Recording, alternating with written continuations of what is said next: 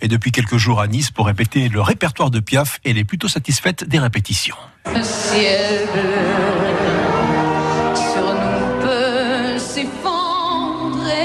Ben écoutez, ça se passe euh, vraiment très très bien, surtout euh, depuis que, que l'orchestre est là. Ça donne de l'ampleur, ça donne du souffle, c'est très émouvant. Et c'est vrai que c'est très très différent de- des spectacles qu'on a l'habitude de faire avec nos groupes de musiciens où on est un peu la personne qui domine.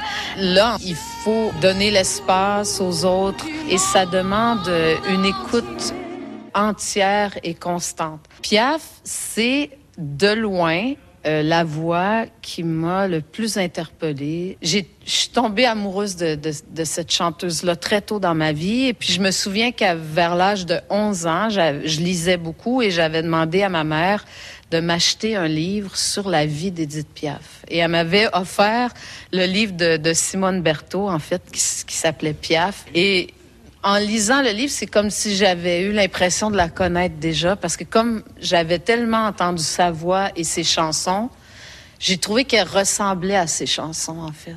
Que sa vie, sa vie était toute dans ses chansons. C'est une personne extrêmement euh, entière euh, et bouleversante, euh, à la fois très simple, mais qui a eu à composer avec une vie assez assez complexe et très très intense. Euh, je pense que c'est la de, de loin c'est une des personnes qui a vécu euh, deux des plus grands chagrins de la vie, c'est-à-dire qu'elle a perdu son enfant et puis son amoureux. Il peut rien arriver de pire. Non,